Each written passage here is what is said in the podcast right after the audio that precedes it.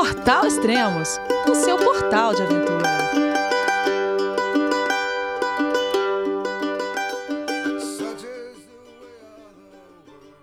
Bom dia, boa tarde, boa noite, bem-vindo a Extremos, o seu podcast de aventura. Hoje vamos falar sobre a escalada da montanha mais alta da América do Norte, o Denali, que foi escalada pela Fernanda May. Oi, Fernanda, tudo bom?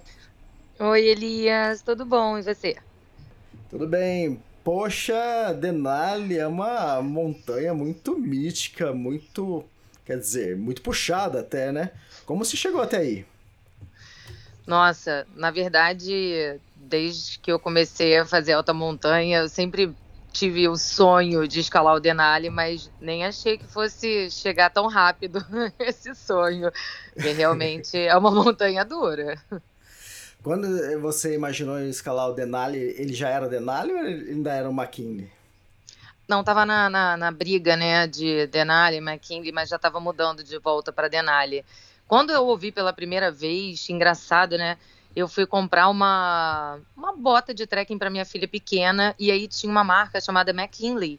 E, é. e aí eu fui saber o que que era, era o nome da montanha. E aí eu fui uhum. descobrir que, é, que tinha esse nome Denali também e que ainda estava na, na briga, né, para ver se ia mudar o nome e acabou voltando a ser Denali, que era o nome indígena, antigo, né?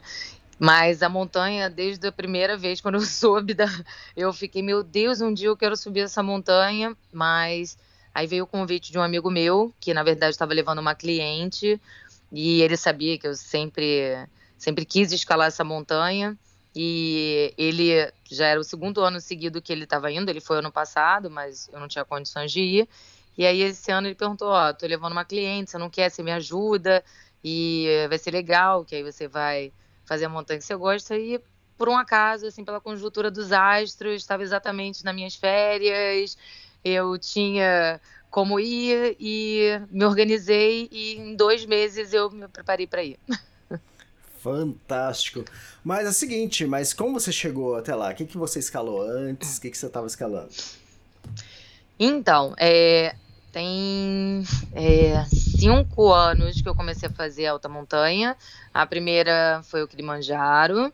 É, depois, no segundo ano, eu fiz o Huayna Potosí, fui fazer o curso de ascensão em gelo lá na Bolívia. Aí fiz o Lobucheíste no Nepal, com o campo base do Everest, nesse mesmo ano. Depois eu fiz o Aconcagua, e no mesmo ano eu fui para Concagua no início do ano e no final do ano eu fui para o Equador e fiz quatro vulcões lá, acima de 5 mil. Aí coroei em 2019 quando eu fui para o Mont Blanc e aí eu não consegui guia e eu acabei guiando o Mont Blanc. Foi Fantástico. muito legal, uma experiência maravilhosa. eu fiz o tour do Mont Blanc, seguindo o seu livro. E terminei o tour e fui direto ao ataque para o cume. Foi muito bacana. Só que aí veio pandemia. O ano passado todos os meus projetos furaram. Então eu estava dois anos sem ir para alta montanha. E, uh, e esse ano eu ia para o Elbrus, que eu estou desde o ano passado para ir num projeto no Elbrus, para escalar o Elbrus por uma outra rota. E só que com a guerra que estourou no início do uhum. ano, a gente abortou a missão novamente, o ano passado por causa do Covid e esse ano por causa da guerra. E eu fiquei sem projeto, estava vendo de repente para Bolívia. Foi quando, em final de março, o meu amigo me chamou e o meu colega, e aí ele iria no início de junho, então eu teria dois meses para me preparar para ir. E aí eu falei, vamos embora, botar a mão na massa e eu vou. É para eu ir.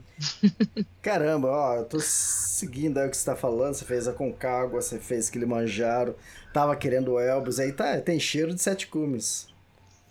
É, na verdade, dizem que, já dizia o Manuel Morgado, que foi quem me introduziu na alta montanha, que uh, os sete cumes às vezes acaba sendo é, é, resultado acaba acontecendo, né?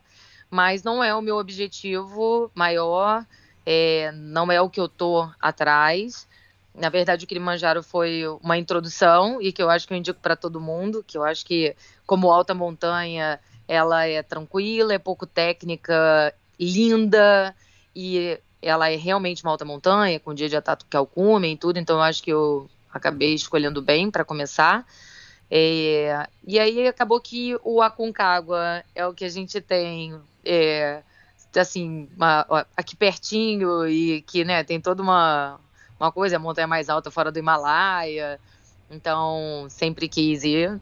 Então acabou sendo, e o Denali era o meu sonho maior, mas que eu achei que ainda iam demorar muitos anos para eu ir. Aí acabou acontecendo. Ah, eu acho que no início do ano nós estivemos na mesma montanha, não?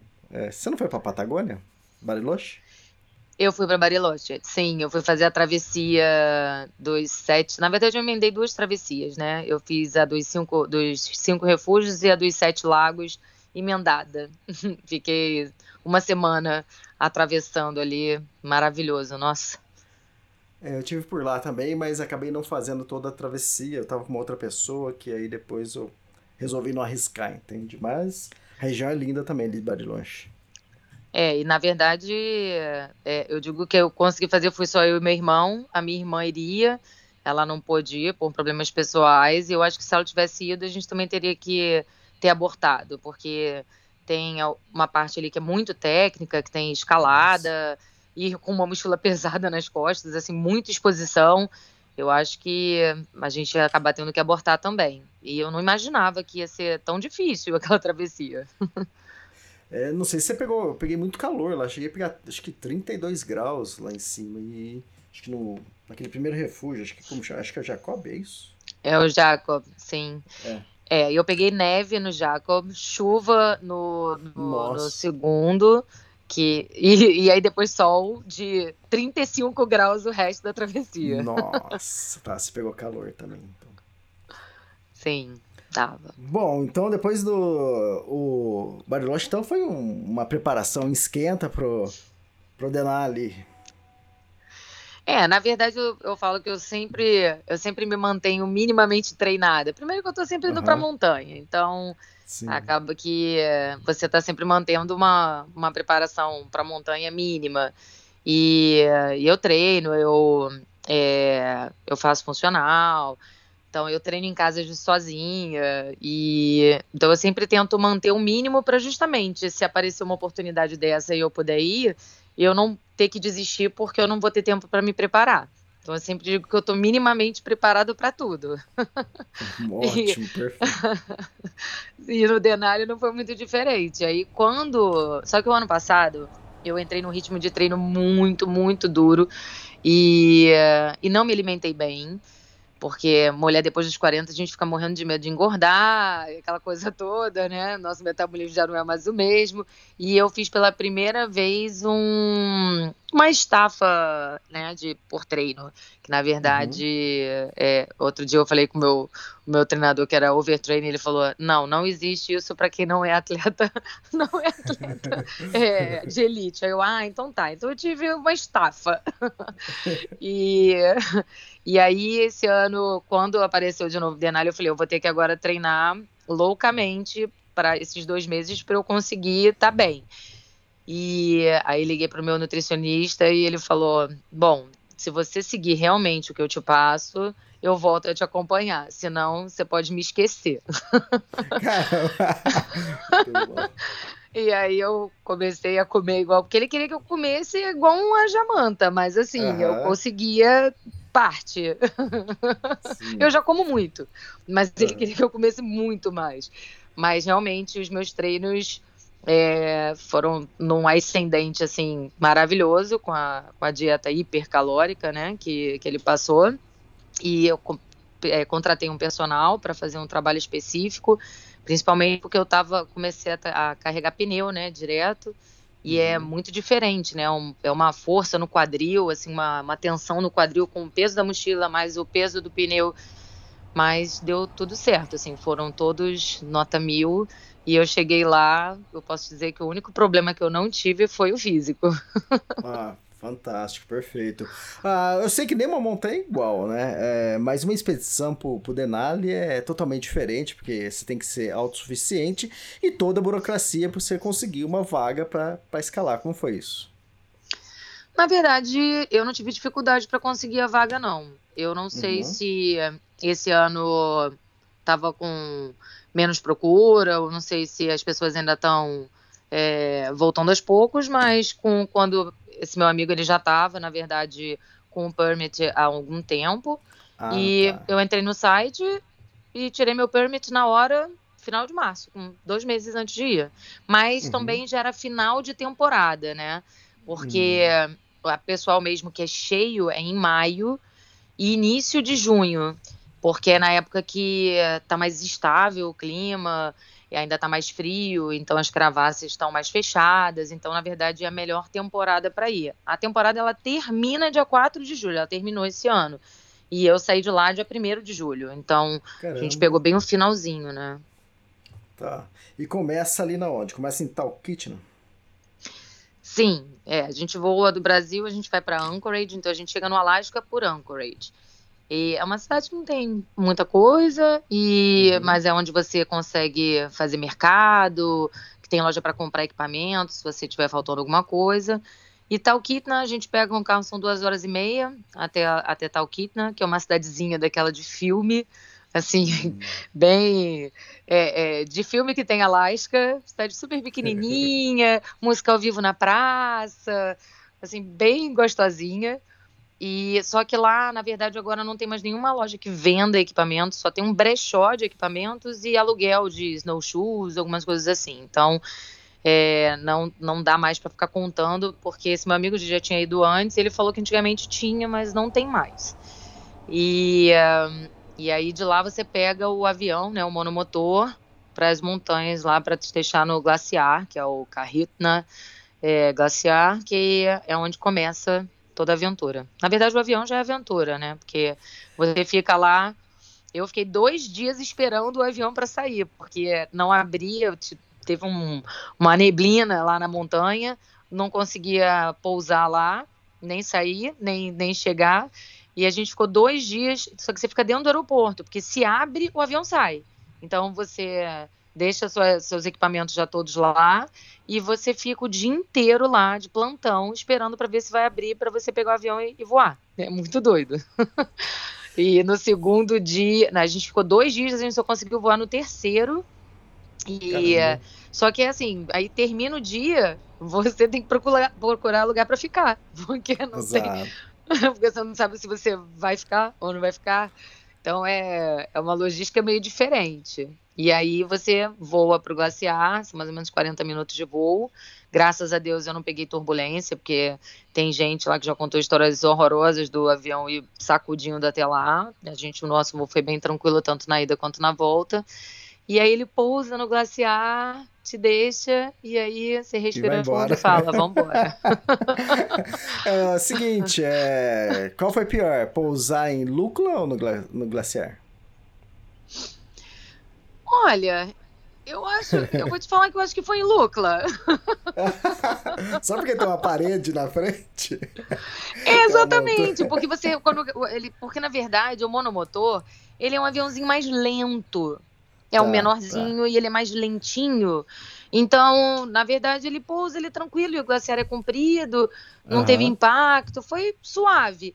Em Lucla, é aquela coisa, o avião chega e justamente ele já pousa e, e, começa a frear e você fala, ai meu Deus, freia, freia, freia.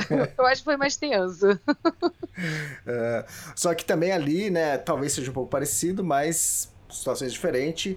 Que ele pousa ali no glaciar, deixa vocês, vocês descarregam tudo e ele vai embora. E vocês não tem mais como ir embora, né? É, na verdade, como como falariam os franceses, je suis désolé. Você largou, o cara descarrega, você tira tudo, e aí, é exatamente isso que você falou. Saiu todo mundo do avião, ele já fala assim: se afasta, se afasta, você já vai levando seus trenós assim para longe. Nossa. E aí ele voa e tchau, e acabou. Ponto. É, é você e mais 50 quilos ali, mais ou menos, que tinha para você carregar? É, eu carreguei 50, 20 na mochila, 30 no trenó. Caramba, e foi, como foi? Tudo bem, você treinou puxando pneu, né? E depois, como foi puxar o trenó? Vou te falar que foi mais fácil que o pneu. Imaginei. Porque eu puxava o pneu na areia da praia. E aí entrava areia e a areia não desliza tanto, né? Nem o pneu. Então Nossa, mas aí, mas na verdade vou te ser sincera, é lá, porque quando a neve tá durinha, é ótimo, né? Porque uhum. aí eu desliza mais. É, mas na volta a neve estava bem fofa e no, teve a gente indo pro C3 pro C4, a neve estava muito fofa, ficou cheia de buraco. Então, além de você fazer muita força para subir com o pé afundando, o trenó afunda e ele às vezes é, desgoverna. Uhum. E aí realmente é assim, é, é, é, difícil, porque ele começa a puxar para um lado, aí você puxa para o outro. É um jogo ali de, de equilíbrio, puxa para cá, puxa para lá. Nossa, teve dia de eu chegar com o quadril, assim, bem doído. E a gente andava horas, né? Que eu treinava uma hora e meia né, de, uhum, com, uhum. puxando o pneu. Lá eu andava seis horas, sete horas com o pneu nas, com o pneu, né? O Olaf que eu falava que andou treinou nas costas. É, a gente nunca, a gente nunca treina com a mesma intensidade que vai usar, né? Eu acabei de ir pro Tour Mont Blanc, Aqui eu caminhava uma hora por dia, chega lá, você caminha oito horas. Exatamente, exatamente. É, é, é, lá a brincadeira fica outra, né? lá fica séria. É o seguinte, vocês pousaram, não sei se vai estar correto a altitude que eu vou falar, mas vocês pousaram a 2.200 e depois caminharam até 2.400 para montar o primeiro acampamento, é isso?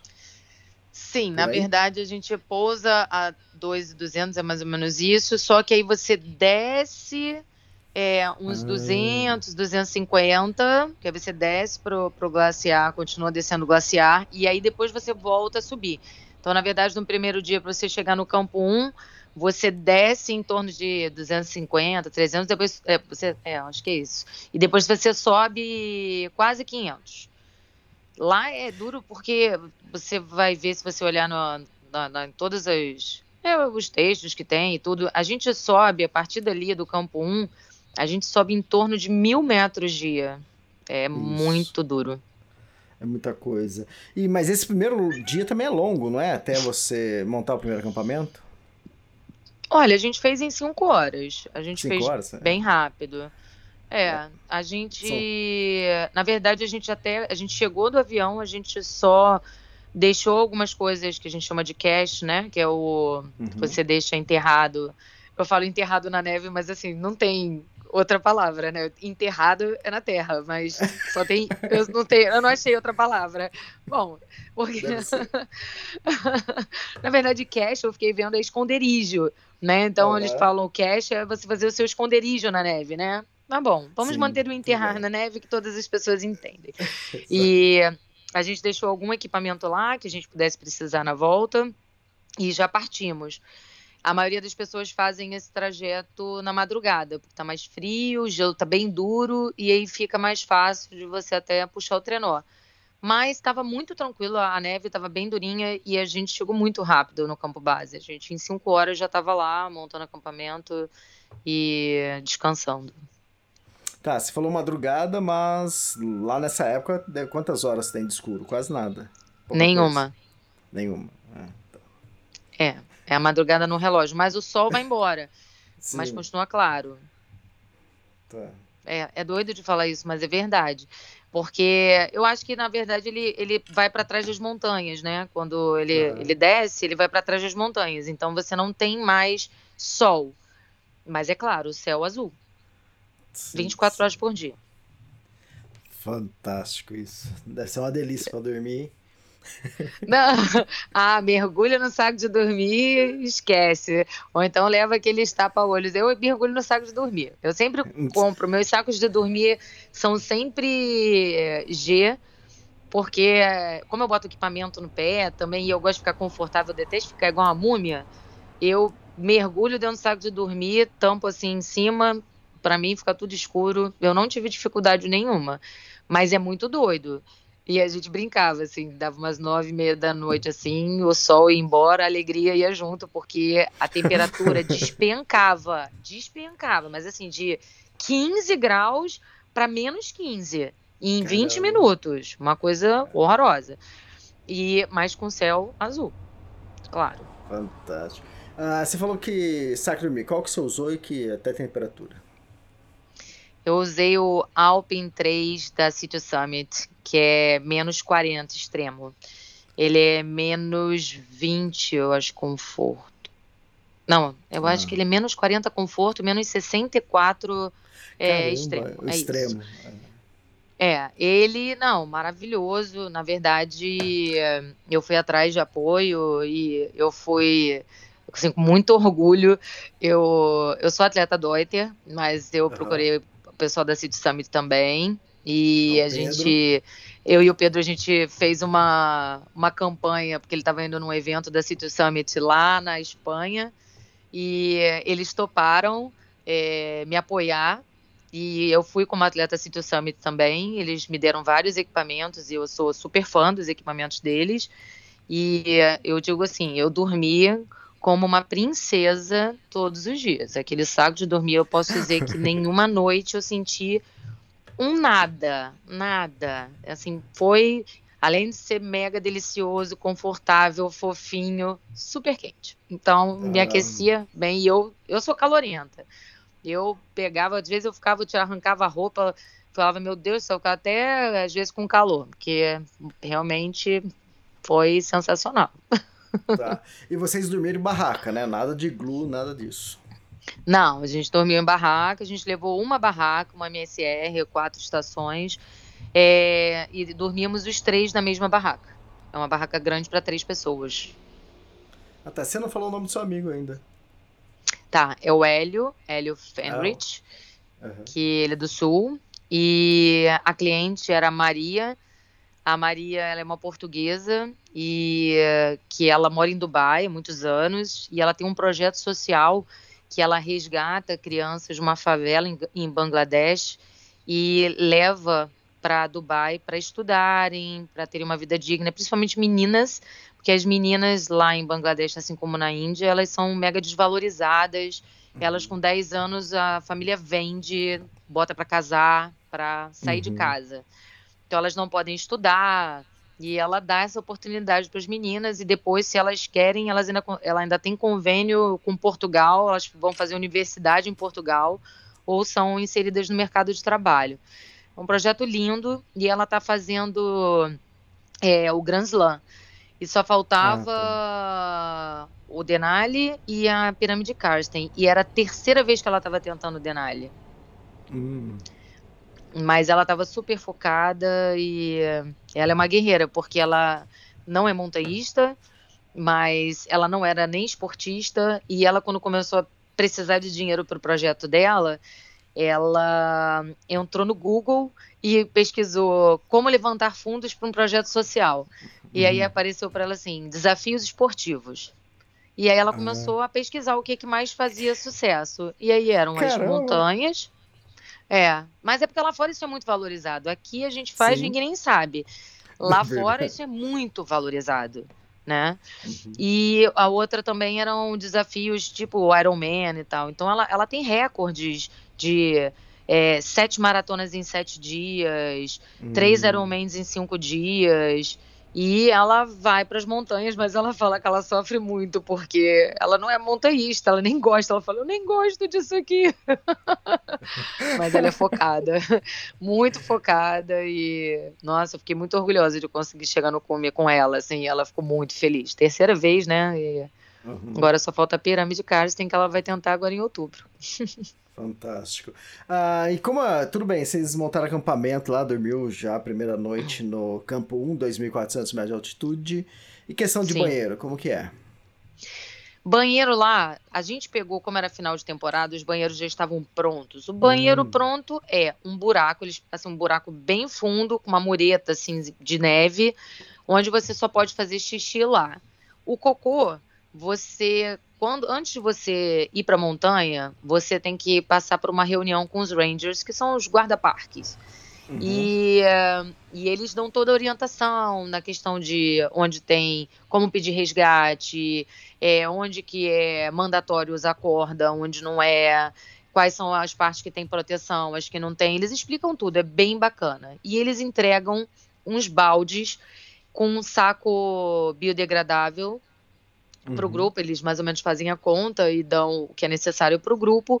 E aí o cocô você tem que fazer no saquinho, sentado no baldinho.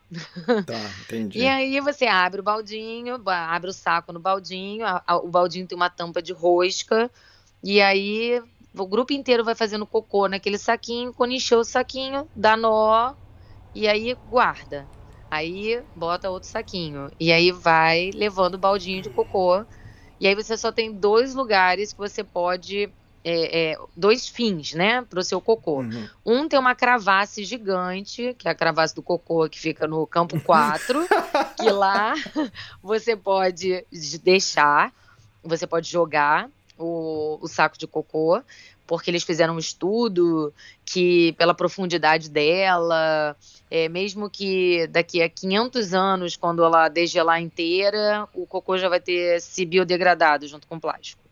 Então, só uhum. pode ir naquela, ou você trazer de, levar de volta para a estação dos Rangers em Talkeetna. E aí, o, o que, o que ficou, você leva para lá e você tem que devolver. E cada, cada balde, ele tem uma, um número e ele, ele é, eles registram, ele é registrado, então na volta você tem que passar lá e deixar os baldes e eles perguntam se você viu alguém que é, que fez no lugar errado, se teve alguma expedição e as pessoas relatam mesmo. Inclusive a gente relatou porque a gente viu uma expedição de russos com indianos que fizeram xixi do lado de fora e cocô no banheiro que é só de xixi. Ah, entendi, entendi. É, eu comecei a fazer as contas, que você começou a falar, eu falei, caramba, é que você falou que pode jogar o balde lá no campamento 4. O balde não, o saquinho, o balde o, você tem saquinho, que trazer de volta. Isso, é, o saquinho. E, mas é. o balde sobe junto pro, pro acampamento 4. Isso você tá lá Não, no sobe 2400? Sobe pro 5 também. É. Ah, tá. É, você tem que carregar junto lá. Ele vai, ele vai chegar no mínimo a 5 mil metros de altitude. Sim, mas o baldinho, eu vou te falar que é, por mim eu levava o baldinho agora para tudo que é canto, porque é muito cômodo para fazer xixi, para fazer cocô. É um, uhum. é um pinico. Você, sim, sim. poxa, nos outros lugares você fica lá com o bumbum de fora congelando, não tem na neve, sim. incômodo, de cócoras. Lá você senta no baldinho e uhum. tá tudo bem. Tipo, tá no banheirinho. Não, a minha questão só foi falar que vocês transportam, o banheirinho vai, vai sendo transportado todos os dias. Pô, nem ser, me né? fala. Que eu que carreguei o baldinho pro, pro campo 5 e depois eu que desci com ele. E aí o L queria que eu colocasse o, o baldinho dentro da mochila. Aí eu, não, Eita. ele vai pendurado lá de fora. Mas, Fernanda, eu falei, de jeito nenhum, tá cheio de cocô aqui dentro. Eu falei, se derramar qualquer coisa. Não, não vai derramar, ele tem pedra. Não, minha mochila vai ficar cheirando a cocô pro resto da vida. Porque o baldinho fica meio, cheiro, fica meio fedidinho, né? Assim, não Imagina. tem jeito, né? Por mais que seja frio o local, tudo, né? É, cocô é cocô, né? Em qualquer lugar. Então. vamos, avançar a montanha, vamos mudar de assunto aqui. Viu? Tudo bem. Quantos dias vocês ficaram no campo 1? Depois, ou já em sequência já foram pro campo 2? Não tá. Já fomos em sequência. Na verdade, a, a maioria das pessoas vai do campo 1 pro campo 3 direto. Mas uma das ah. pessoas do nosso grupo não se sentiu bem, não estava se sentindo bem no segundo dia, e aí a gente resolveu parar no campo 2, que até tinha um grupo lá, mas normalmente as pessoas não param. O campo 2 é meio abandonado. E, e aí a gente acabou ficando lá, descansando, se hidratando, se alimentando. No dia seguinte, é, ela ficou bem, e aí a gente partiu para o campo 3. E porque, na verdade, a partir do campo 3 é que você realmente começa a aclimatar né? Então Exato. a gente queria chegar o mais rápido possível no campo 3 e perder tempo, assim, entre aspas, né? Se tivesse que perder tempo, perder já aclimatando. Exato. Então, a gente foi do, do campo base para o campo 1, depois campo 1, campo 2, campo 2, campo 3. E no campo 3 a gente permaneceu por três dias. Sendo que um dia a hum. gente foi fazer o cast em 400, que tem um lugar próprio para você subir deixar lá as coisas enterradas e descer, que fica 200 metros antes de chegar no campo 4. Então a gente ficou descansando no campo 3 e fizemos um dia o cash, descemos e aí no terceiro, no quarto dia, né? na verdade ficamos três dias, no quarto dia a gente foi para o campo 4. E, e como que é essa subida? Mas no dia esse dia foi bem tenso, assim, porque nevou muito e essa subida que é o, o Motorcycle Hill, que é uma subida bem pesada, estava toda fofa. A gente estava levando um sled, né, um trenó, só para ajudar no equipamento. E aí eu e o Hélio a gente revezou. Ele levou metade do caminho e eu levei a outra. Mas estava um dia bem difícil de, de rebocar o, o trenó, estava muito cansativo. O dia estava quente, tinha uma nevezinha assim, mas estava quente. E quando a gente chegou, então a gente foi o tempo todo só de segunda pele, ainda mais fazendo uhum. muita força, né, carregando peso, muita coisa na mochila. E quando a gente chegou no acampamento, a gente chegou no, no, no C4, a gente começou a ficar frio, a gente começou a montar barraca. No meio da montagem da barraca, teve essa queda de temperatura, que eu falei que é muito doida, e todos nós fizemos hipotermia. Assim, pior que a gente Nossa. não comeu direito, a gente passou a, o dia inteiro subindo, fazendo força, a gente quase não parou para comer, para se hidratar. Veio aquele frio, eu não senti as minhas mãos. Eu nunca, nunca passei por uma situação dessa. Você não sentia as mãos. Eu enfiava a mão dentro da boca para ficar soprando, para eu conseguir Nossa. ter sensibilidade nos dedos para tirar meu crampon. Porque eu não conseguia pegar nada. Tudo dormente. E os três batendo queixo. Aí a gente conseguiu montar a barraca correndo. É, cada um comeu o que tinha perto, cada um entrou no seu saco de dormir e ficamos batendo o queixo dentro do saco de dormir durante um bom tempo até conseguir aquecer, assim, foi bem intenso, assim. É, eu fiquei um mês, agora não, agora já, já recuperei a sensibilidade, mas fiquei um mês com a ponta de alguns dedos dormentes. É, depois Caramba. desse episódio, mas assim, a gente passou outros episódios de frio, mas esse foi o pior. Caramba, mas eu fico pensando na sua cabeça ali, sua mão fria, não esquenta. Você já deve ter lido muita coisa que muitas vezes daí piora, né? Como foi isso? Não, na verdade, pior do que isso. Porque na, nos dias que a gente ficou lá esperando o avião, né? Nos dois dias lá, chegou só um avião que, uhum. que na verdade veio com pessoas que tiveram que ser resgatadas. E uma delas era uma menina que era conhecida da Maria e do Hélio, que ela tinha tentado o, o o Denali no ano passado e ela tava com frostbite nas duas mãos, então ela tava com a ponta dos dedos todas é, é roxas, com bolha e Nossa. sem sensibilidade nenhuma nas duas mãos e bolha no rosto. Ela tava Nossa. toda queimada, ela teve. E aí, imagina na cabeça de cada um de nós só passava exatamente a mão da menina. E eu falava, Lógico. meu Deus, não posso perder meus dedos, eu trabalho com isso. eu, olha, um pavor. Por isso que eu enfiava, eu tirava a luva, porque a luva já não esquentava mais, a mão estava dura, gelada, a luva ela troca calor. Então, se não tem calor, então não adiantava. E eu pegava, enfiava dentro da boca os dedos e ficava soprando. Aí eu conseguia ter alguma sensibilidade. Aí eu ia correndo tirar o crampon, daqui a pouco não sentia mais de novo. E assoprava, assoprava, assoprava. Nossa, hum. olha, vou te falar que foi bem desesperador. E no dia seguinte a gente conversando, todos nós tivemos a mesma coisa passando na cabeça, assim, tipo, ai meu Deus, vou ficar com a mão igual da menina, vou perder a ponta dos dedos. Mas foi o que a gente aprendeu também, né? Então que tipo, não dá para ali não dá para brincar de não se alimentar direito, não se hidratar direito, porque o tempo vira e a temperatura muito doida assim, negócio doido. Exatamente. Aconteceu comigo lá na travessia do Cholapaz, né? Lá no Everest. E Sim. lá em cima começou a nevar e minha mão começou a, a esfriar, a gelar. Eu tava só com aquela a primeira luva. E depois que eu comecei. É, aí depois que eu me toquei, falei, só tô com a, com a line aqui, deixa eu colocar a outra. Só que aí minha mão já tava fria, né? E aquele negócio, eu já li muita coisa, né? Você... E outra, homem, né? Eu vou morrer, né? Vou perder a mão, né? Vai necrosar aqui tudo. E só tava, só tava geladinha, só, minha mão. Tava... Aí comecei a descer, eu la paz pro lado do Góquio, né?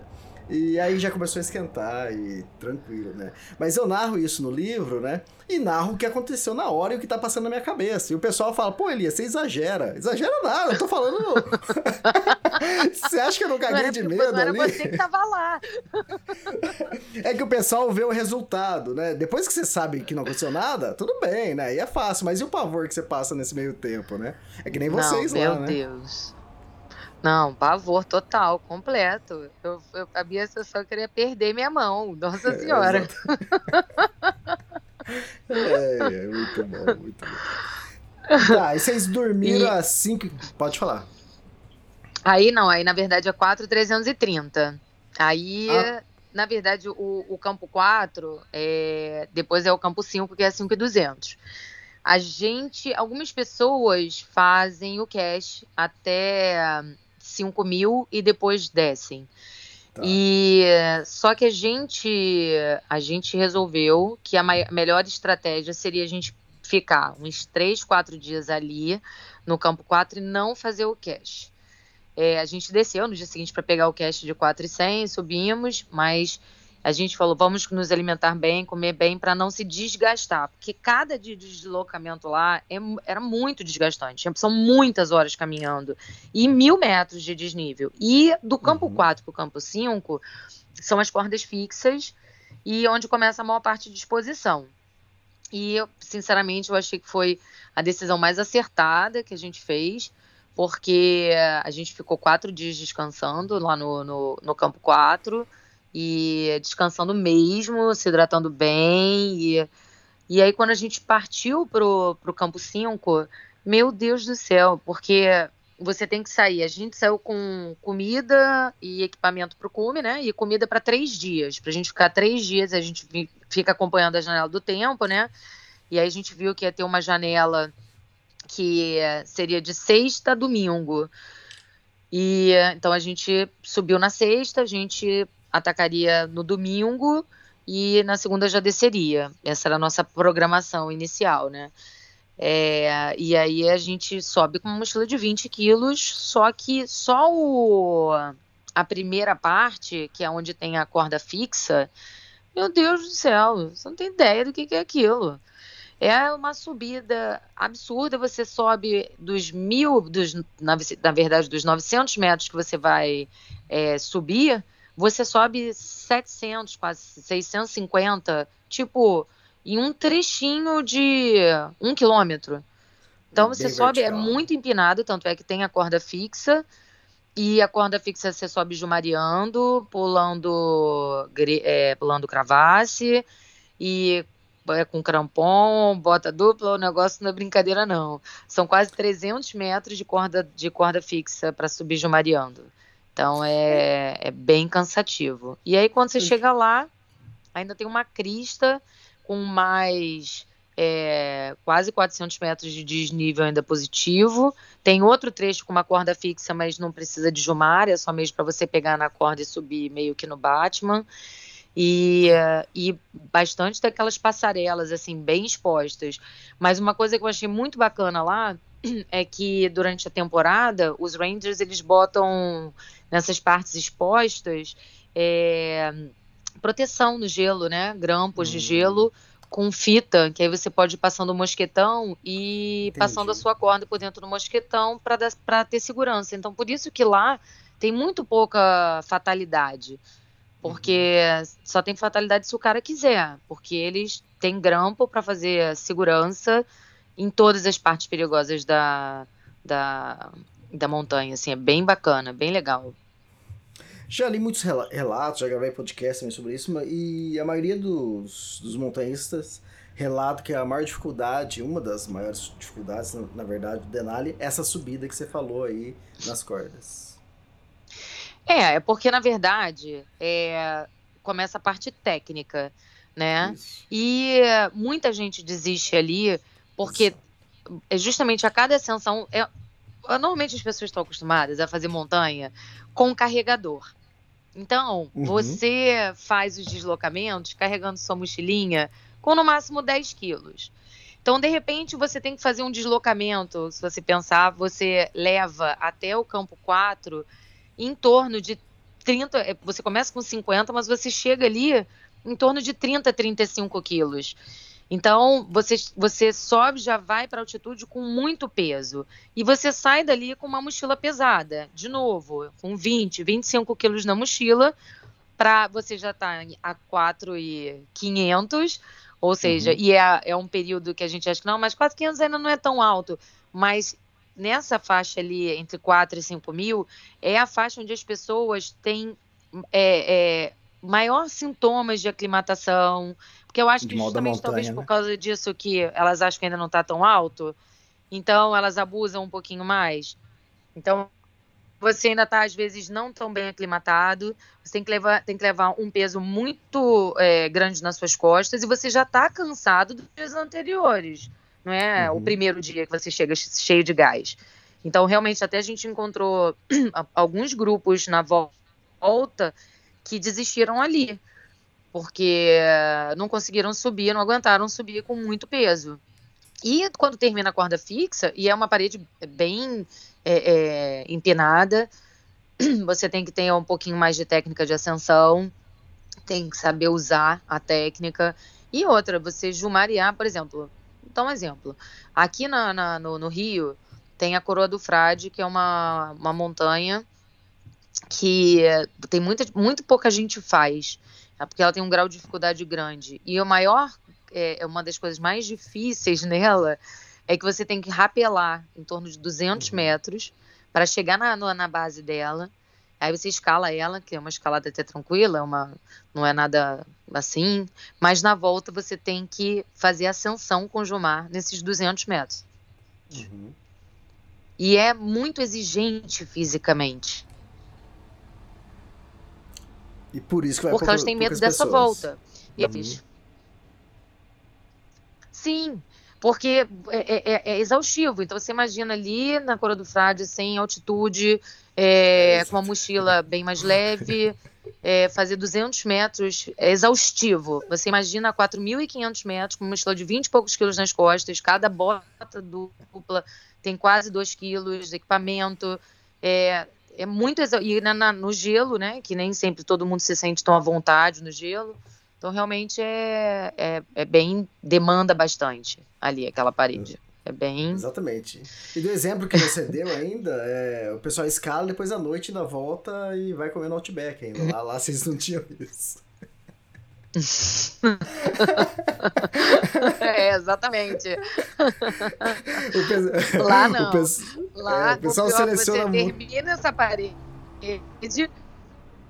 é, não, você termina essa, essa corda dupla, você termina num, num lugar onde você tem várias passarelas expostas, que sua perna você já tá já exausto, e aí você olha aquilo e fala, meu Deus, eu não posso tropeçar aqui. Uhum. e ainda tem mais tipo umas quatro horas de caminhada até o, o campo 5, quando você termina a corda fixa. E aí você chega no campo 5, você tem que montar acampamento.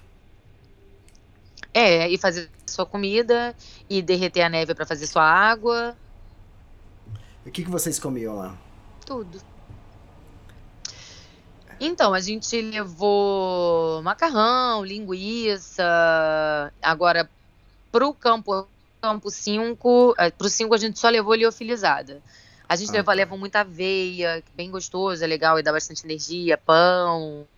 É, o Hélio levou muito leite condensado, eu não, não curto muito, não. Eu gosto de levar minhas barrinhas de proteína, levo gel, levo.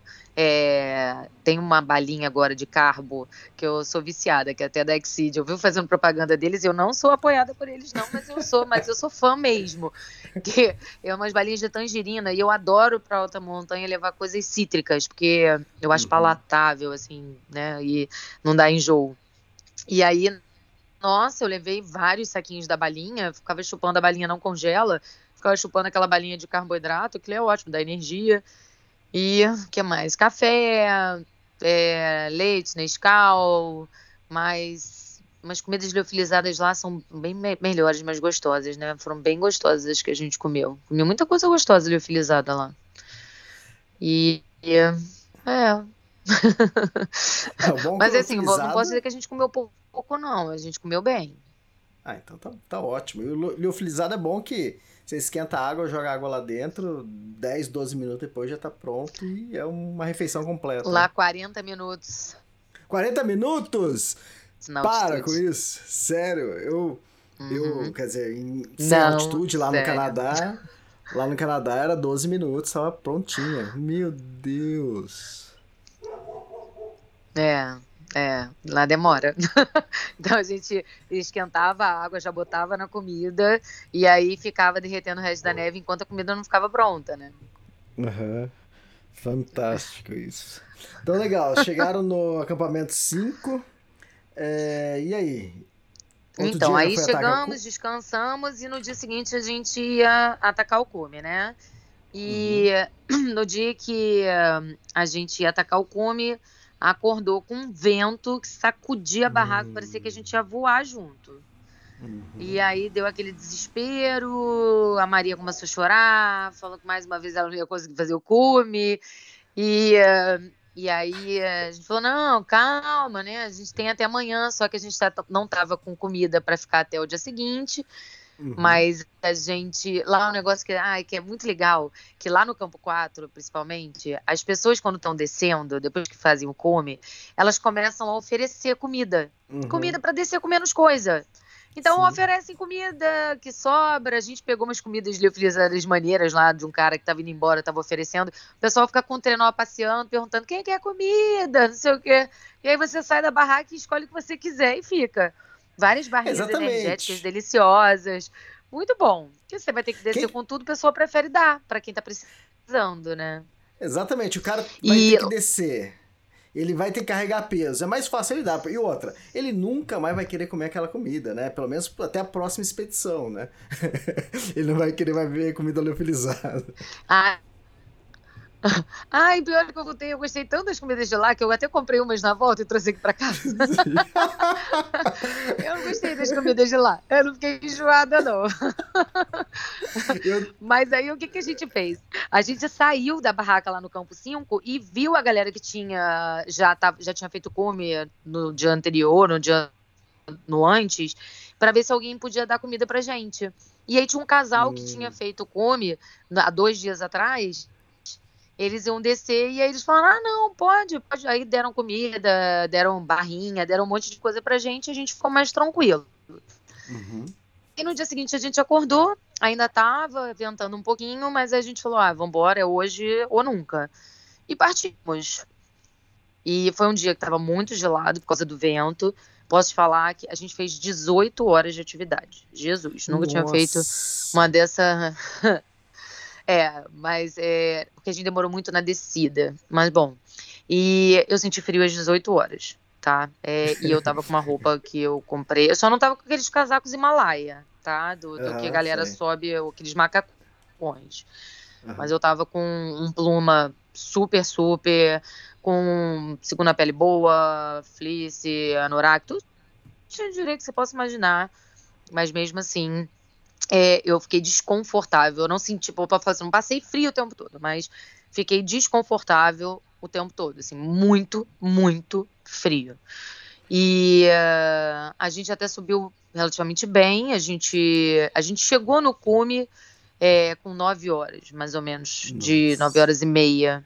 Mas a gente ficou meia hora esperando para a gente conseguir pisar no cume porque tinha um grupo, que era esse grupo da, hum. dos indianos e os russos, que eles ficaram lá tirando foto, ignorando a nossa.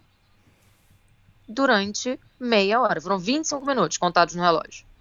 Nossa. Quando eles liberaram o cume pra gente tirar uma foto, nós três já tínhamos virado picolé. Aí minha mão já tava ficando dormente de novo. Aí eu tirei a hum. luva correndo e descobri que a minha liner não tinha touch ah, tá. E aí? Teve que tirar a luva.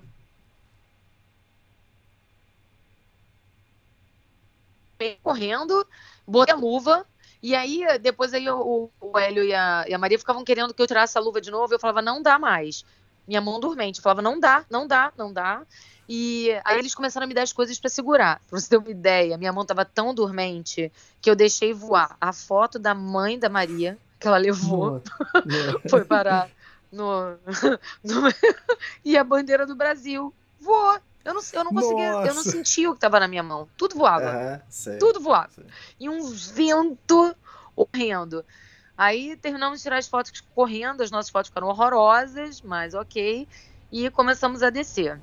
E a Maria operou o joelho tem dois anos e ela ainda estava com muito medo. E a primeira descida é bem íngreme depois da crista. E aí ela demorou muito para descer. Aí até o Hélio conversou com ela que daquele jeito não ia dar, mas a gente acabou tendo que descer devagar e, e, e, e a coisa do não escurecer tão doida. Aí eu falei, cara, tem que descer no ritmo, vambora, né? Tem que aceitar, a gente já tá feliz, vamos descer tranquilo.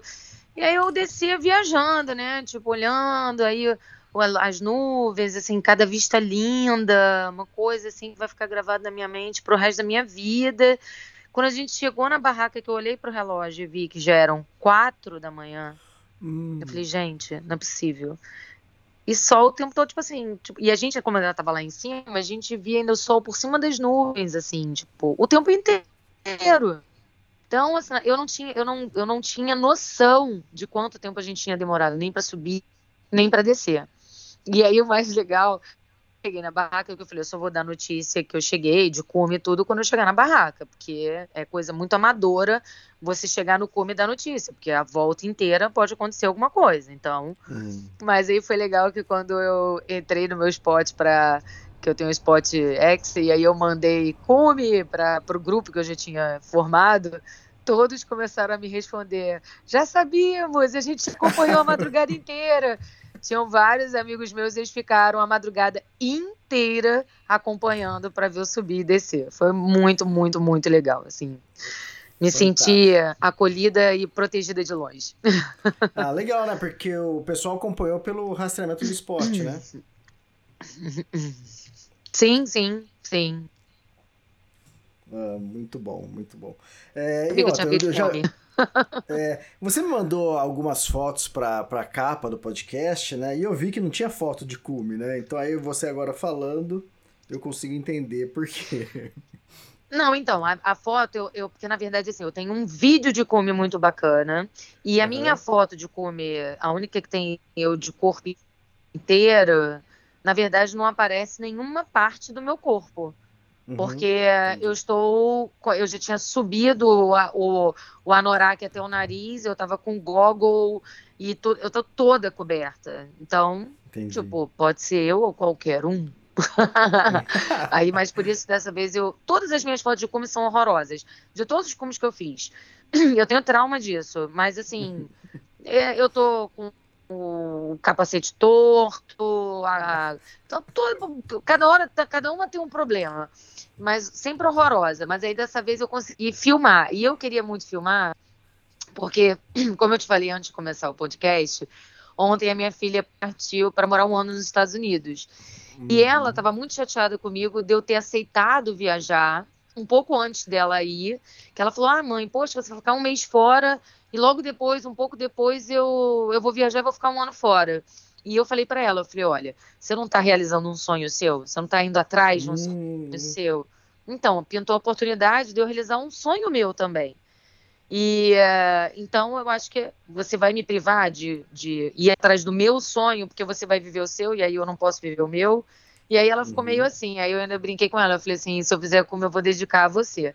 Então eu fiz questão de tirar, tirar a luva, de filmar. Primeiro que eu queria ter uma filmagem legal, eu no cume dos meus sonhos, e, e falar para ela que eu dedicava o cume a ela. E aí de, o vídeo eu falo, eu dedico o cume a ela. E uh, que a gente tem que correr atrás dos nossos sonhos, né? Não é fácil, né? O caminho é difícil, mas a gente não tem que deixar de ir atrás essa mensagem para ela, assim. Eu fui muito determinada, assim, questão do cume, porque eu queria mostrar para ela isso. E graças a Deus eu consegui. Fantástico, parabéns, parabéns. E acho que você falou pouco, mas normalmente isso a gente só vai ver em fotos mesmo, mas é, como é vista lá de cima, não só lá de cima, né? Acho que toda a descida também deve ser muito linda a descida. Olha, é, toda toda caminhada, subida, descida de lá é muito bonita. O cume é lindo, é lindo, é vasto, é é branco, e tudo lá é muito branco, é muita neve. E é, além dos meus dedos dormentes, eu, eu até poucos dias atrás, eu toda noite sonhava com neve. Tudo Nossa. que acontecia no meu sonho, eu estava na neve. Branco, branco. Eu acho que dá, dá até uma, uma. dá um tilt no cérebro. É tudo muito branco. Eu acho que a gente não está acostumado, mas é tudo muito branco. E mas é lindo tudo lá é lindo. Eu, eu fiquei encantada e é o que eu te falei, eu tenho imagens que vão ficar na minha cabeça pro resto da minha vida. E é até engraçado que nas palestras que eu dou, e eu fiz vários vídeos, vídeos eu fiz até bastante, mas de várias partes lá que são difíceis, é, eu não tenho vídeo, eu não tenho foto, mas é porque eu, eu, eu, falo, eu não sou, eu não sou blogueira, eu não sou, eu tô ali, tô vivendo aquilo dali e eu não quero viver atrás da câmera. Eu tô ali para fazer aquilo dali. É um lugar que tem exposição, tem perigo, tem técnica, então eu vou muito focada. Então às vezes até eu passo e falo assim, poxa, eu podia ter tirado uma foto ali, mas na hora eu estava focada em fazer aquilo dali, em fazer direito, em fazer da, minha, da forma mais segura possível e não ficar me expondo só para tirar uma foto e depois ter um registro. E então, até vou te falar, na volta, a gente desceu do, do, C5, do C5 direto até o C3 hum. e uh, a gente passou só no C4 para comer, derreter neve e jogar o cocô na cravasse, né? Para não precisar ficar carregando 20 quilos de cocô para lá e para cá. E já tinha muito cocô, né? Acumulado. É, e até a gente encontrou alguns brasileiros lá. Foi até engraçado que eu estava filmando, tipo, fazendo um vídeo e falando, voltando da cravaça do cocô lá, falando. E eu escutei Fernanda, e eu, oi? Ah, Aí ele, você é Fernanda? Na verdade, é porque eles conheciam uma amiga minha, é o Ian Orix, que é um super escalador, tem o Murilo, que ele é o Murilo Vargas, que é filmmaker, e o Gustavo Ziller. Eles estavam lá, né? Ah, tá. No grupo. E, e foi engraçado porque o Ian e o Murilo conhecem uma amiga minha. E ela falou que eu estaria lá na montanha. Então, quando eles uhum. Uma menina falando em português, eles imaginaram ele. Deve ser a Fernanda. Aí foi até engraçado, porque eu falei, eu tô delirando, né? Falei, falei o oxigênio tá entrando na cabeça e eu tô ficando maluca, eu já tô escutando meu nome aqui, né? Mas eles muito legais, foi muito bacana encontrar com outros brasileiros lá. E aí depois a gente desceu direto pro C3. Descansamos e no último dia, todo mundo focado, pensando no banho. Ai, hoje vamos, vamos embora, vamos direto pro, pro aeroporto, lá pro, pro, pro Glaciar, pro campo base, para pegar o avião. E, e a gente ia embora tomar banho, que a gente estava 17 dias sem tomar banho, sem trocar de roupa, nojentos. Beleza.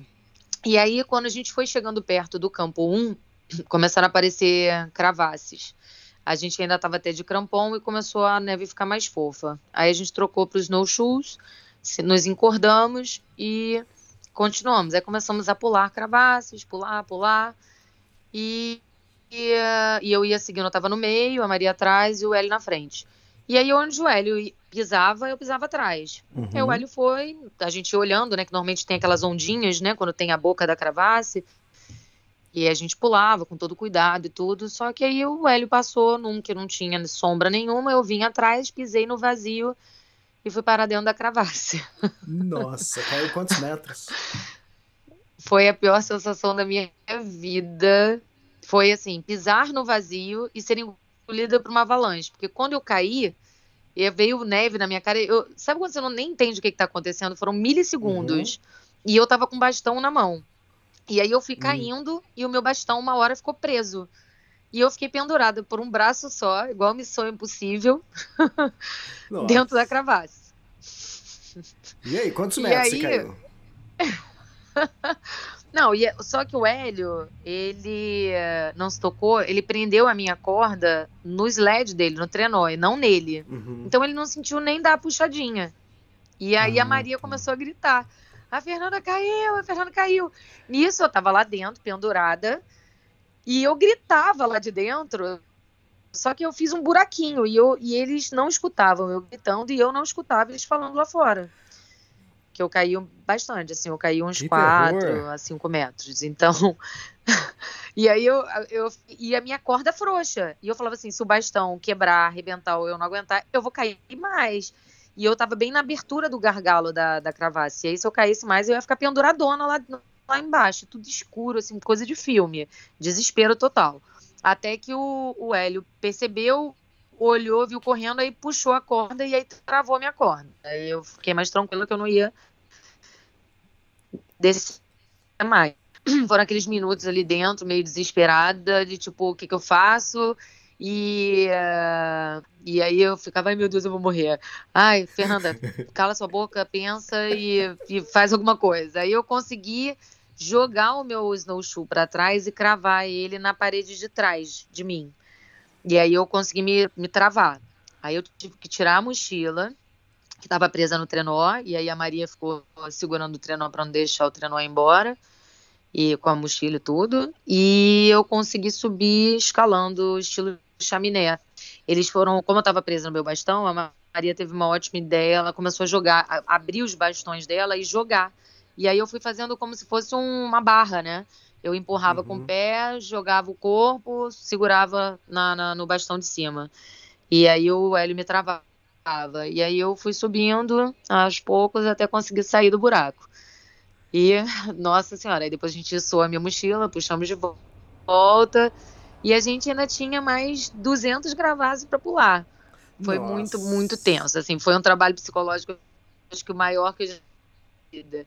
E cada vez que meu pé afundava um pouquinho, assim, eu achava que eu ia cair de novo, eu me jogava para frente para tentar não cair. Nossa, aí quando a gente chegou no campo base, a gente começou a falar da cravassa e eu chorei tudo que eu tinha para chorar. Porque eu Nossa. falava, meu Deus, gente, eu quase morri. Foi uma sensação horrível, foi horrível. E graças a Deus eu consegui, eu, eu escalo, eu, eu tenho um mínimo de técnica para ter pensado para conseguir sair, porque içar uma pessoa para fora ia ter que chamar resgate, a gente não tinha polia, não, não, ninguém ia conseguir me puxar ali. E eu sou pesadinha, me puxar no braço ali. Então, mas que sufoco, no final deu tudo certo. É. Caramba! É. e aquele negócio, para terminar, né? Para terminar com. Se for escrever livro, termina muito bem, então, o livro. Vou te contratar, Elias, pra você escrever meu livro. Não, eu dou, eu dou as dicas que você escreve.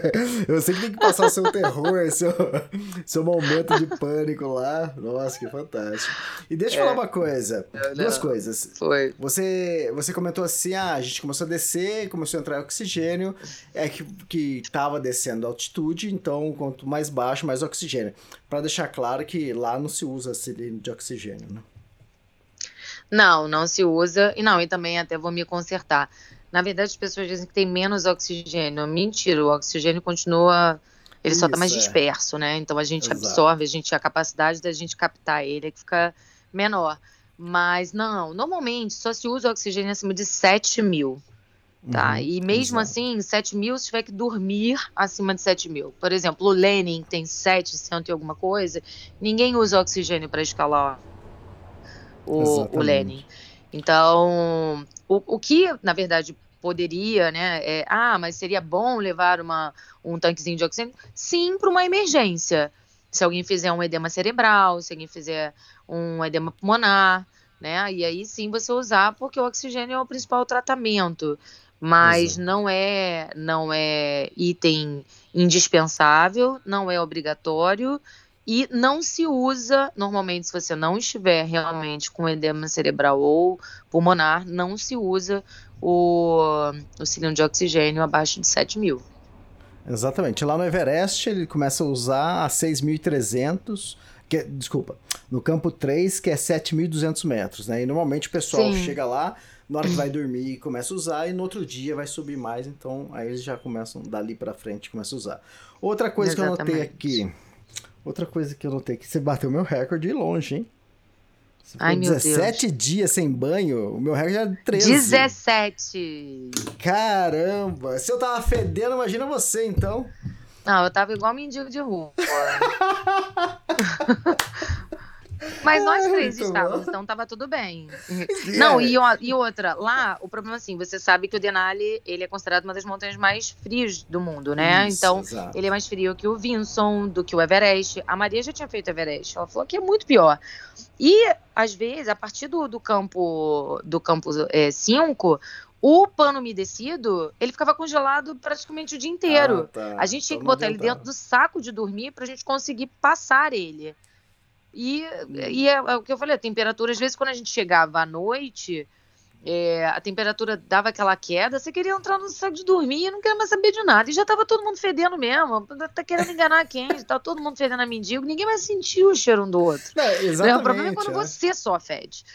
É, exatamente. Lá, lá no, no, Everest eu fiquei 13 dias, eu só senti um pouquinho de cheiro assim, mais fedido quando passava um iaque do meu lado. Aí eu sentia, mas de resto tava todo mundo igual.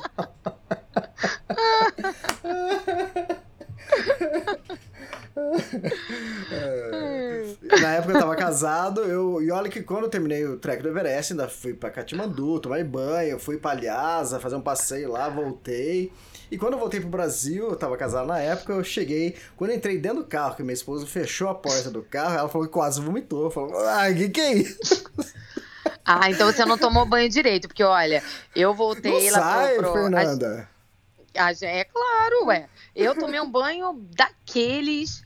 Pô, eu já saí do banheiro já me sentindo a lady, já toda bonitinha. E o meu namorado foi me buscar no aeroporto e ele falou que eu tava cheirosinha. E ele, vou te dizer que ele não é uma pessoa que, que mente para me agradar. então eu posso dizer que eu tava cheirosinha.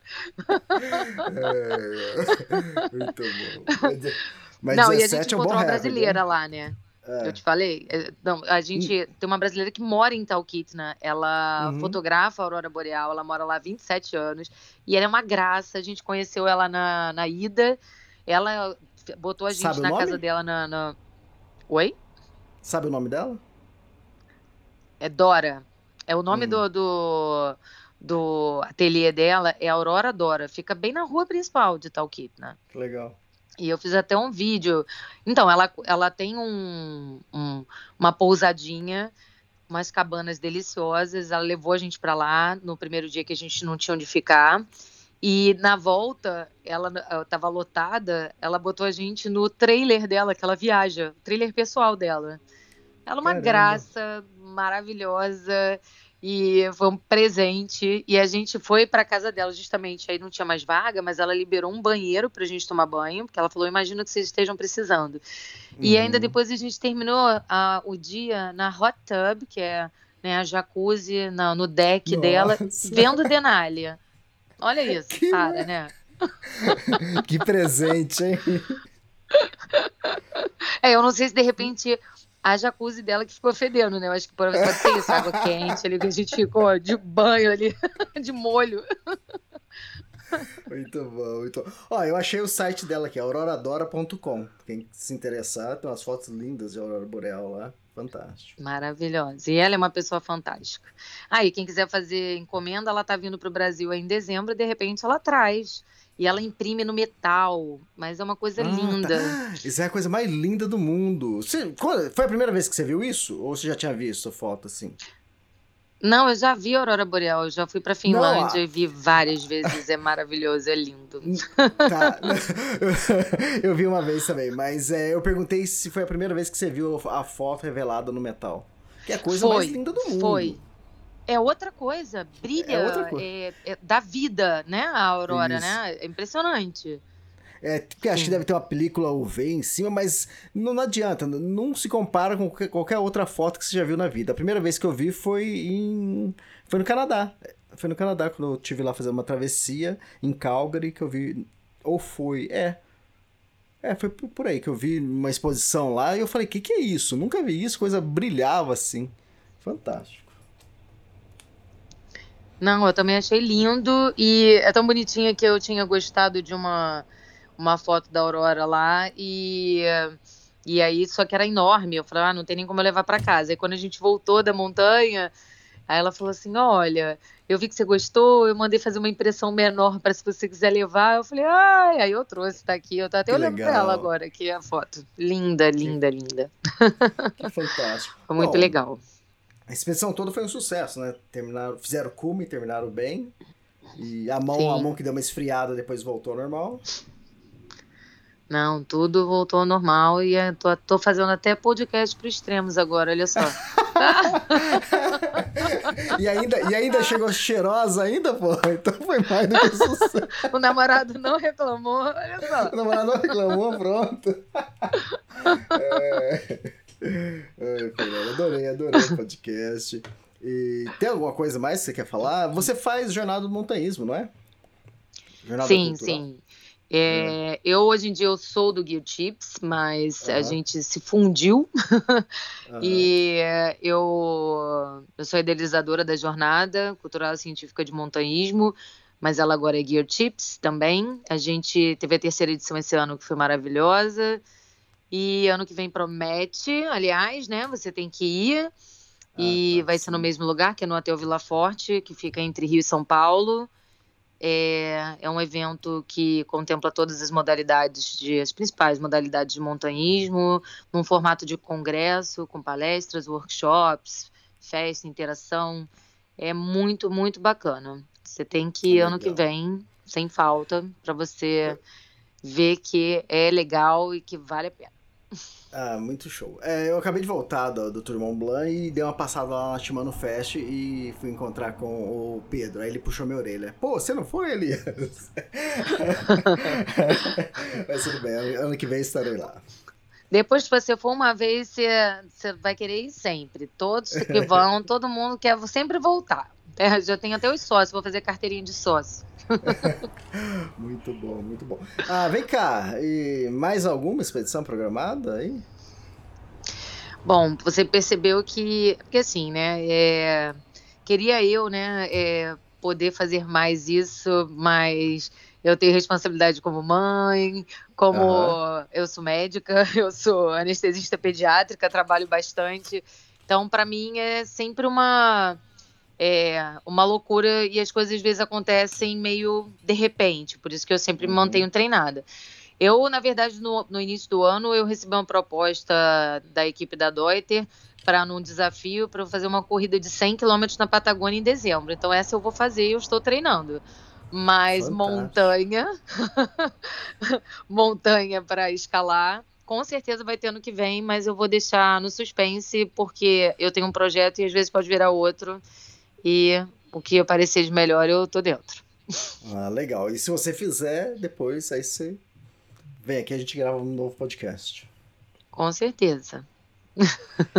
Fernando, adorei te conhecer, adorei sua história, adorei os perrengues, adorei saber que alguém pelo menos ficou mais dias sem banho do que eu. E...